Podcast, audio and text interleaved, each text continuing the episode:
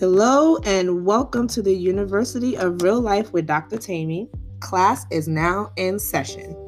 Yes. So, as promised, I um, do my best to bring you all the best of the best when it comes to my guests or my guest lecturers, however we want to uh, define them. But today I have the awesome Janice Wright. She is the author of a wonderful book called Grace.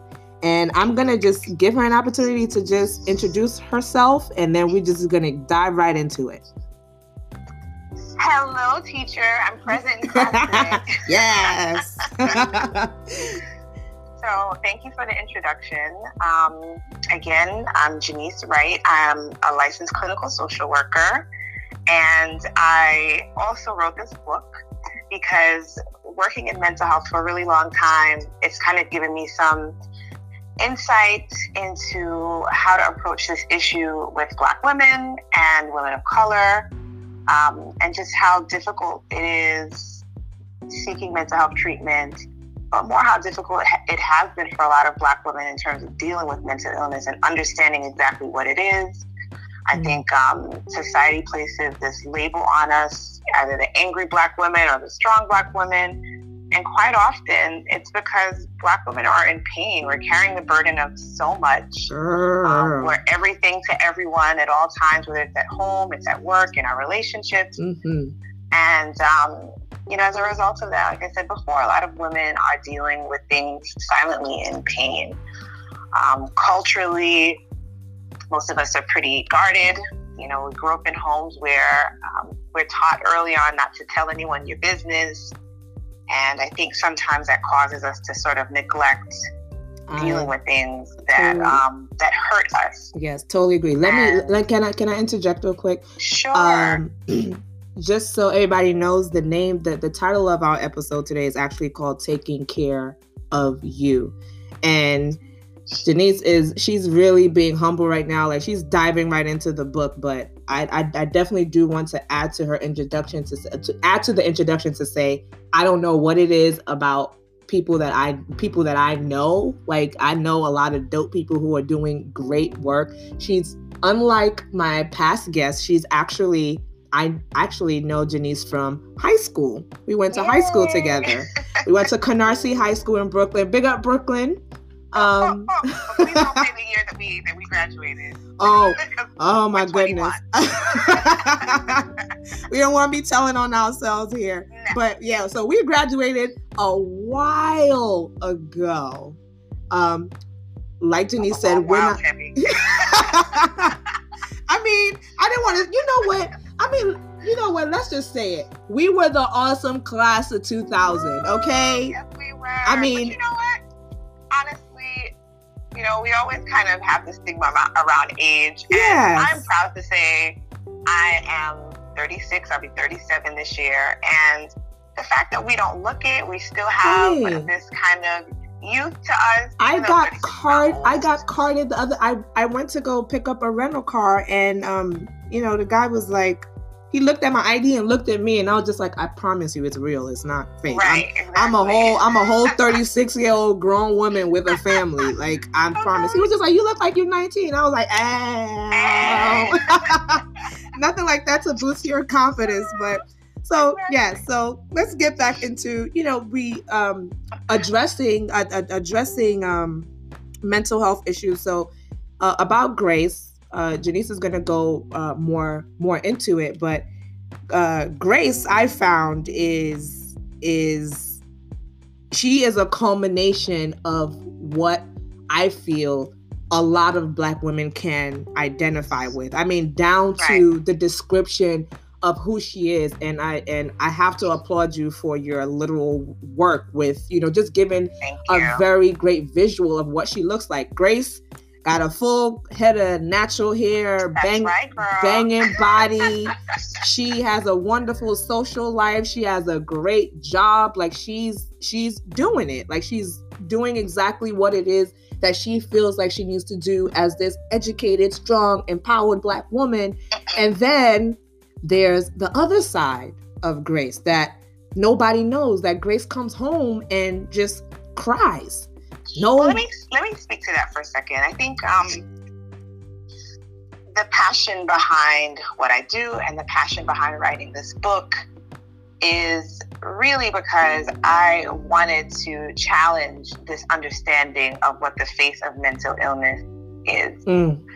And for many women who have it together and on the outside everything's beautiful, sometimes people don't know what's going on internally. Mm-hmm. And I wanted to give women um, an opportunity to to relate to that person. Right. You know, and kind of feel like they can exhale as they're reading this book and say, wow, this is me. Yes. And the funny thing about the response that I've gotten from a lot of women thus far has been just that, that they feel like they can relate strongly to the character. I've even had people ask me, like close friends ask, was this book written about me? I'm like, no, but but yes, um, it's a combination of of different women um, that I feel I've been able to direct into this character. Right. So clearly, you know, she's a professional woman. Like you said, she has a really good social life.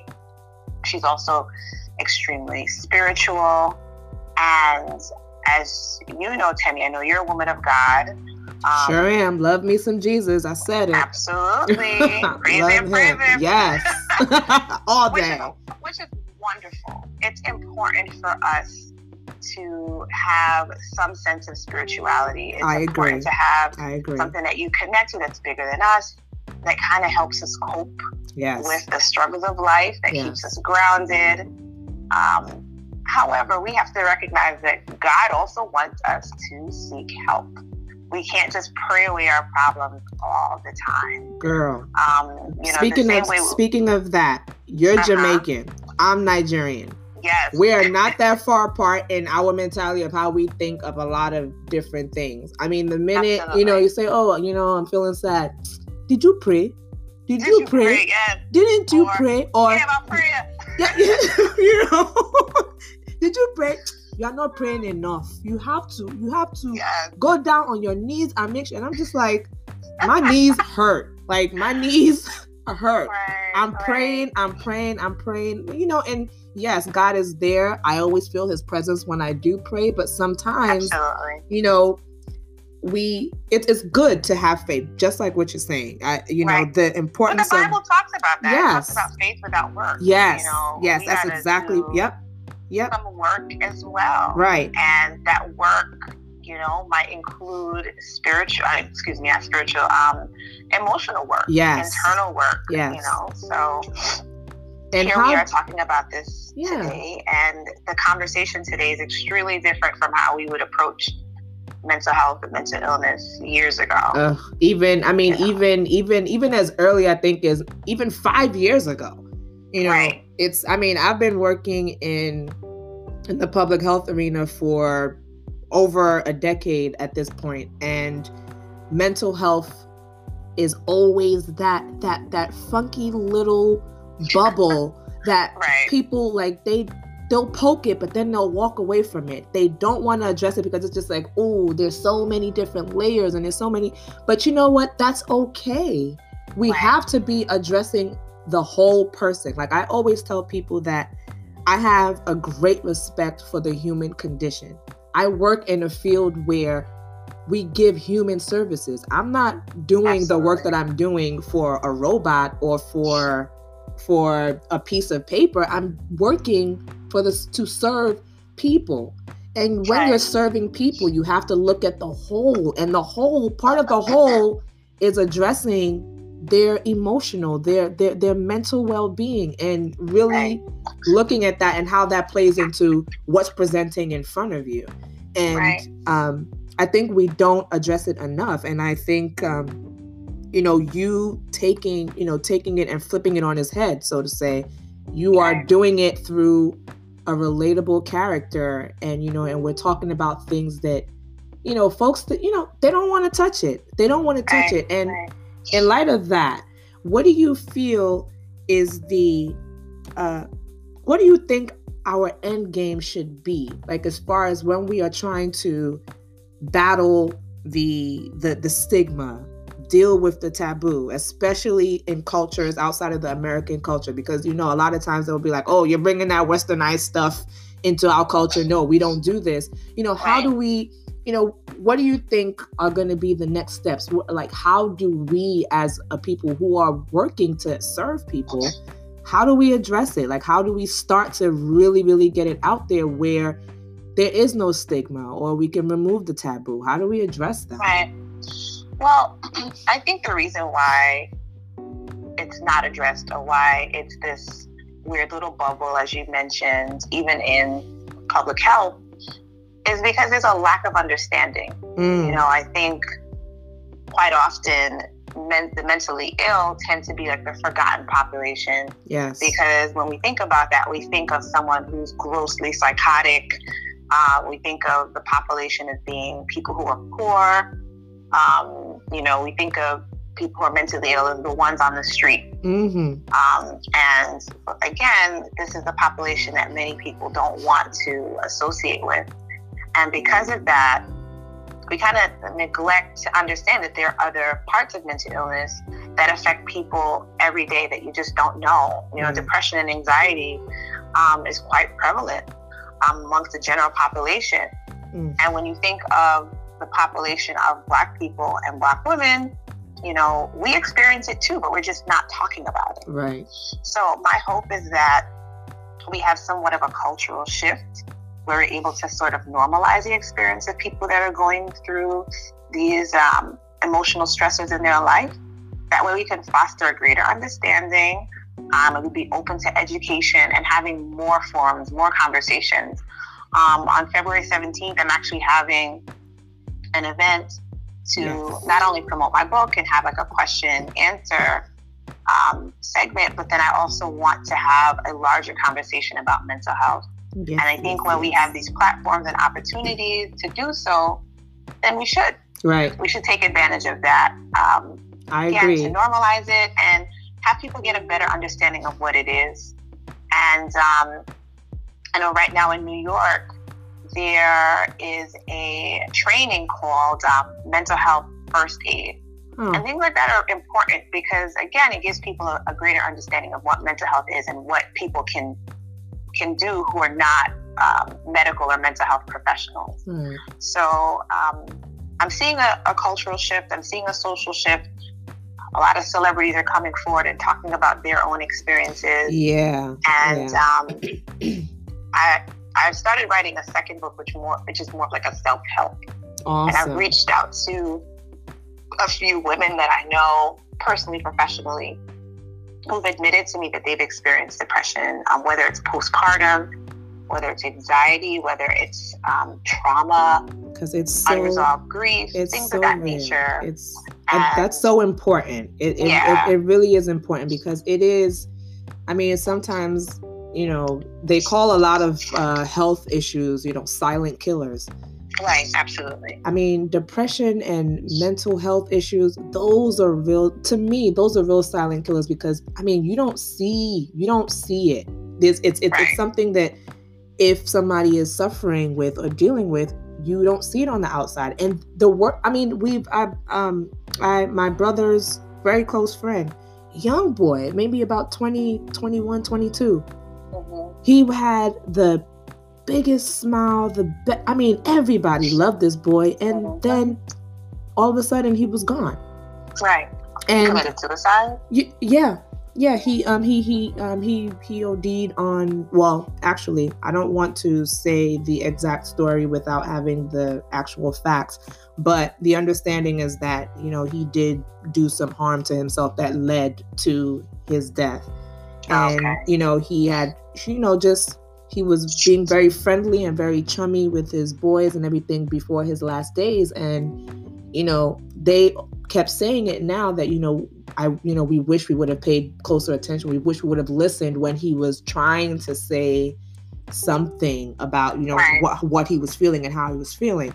And I think right. that's the other important thing, Janice, that when people come to you and confide in you as a friend, as a family member, what else, or just I've had people, I don't know, I think I have tell me everything about your life written across my forehead because people like to talk to me. I'm so serious. And right. I've had people straight up tell me a whole bunch of personal issues, emotional, mental issues that they were dealing with.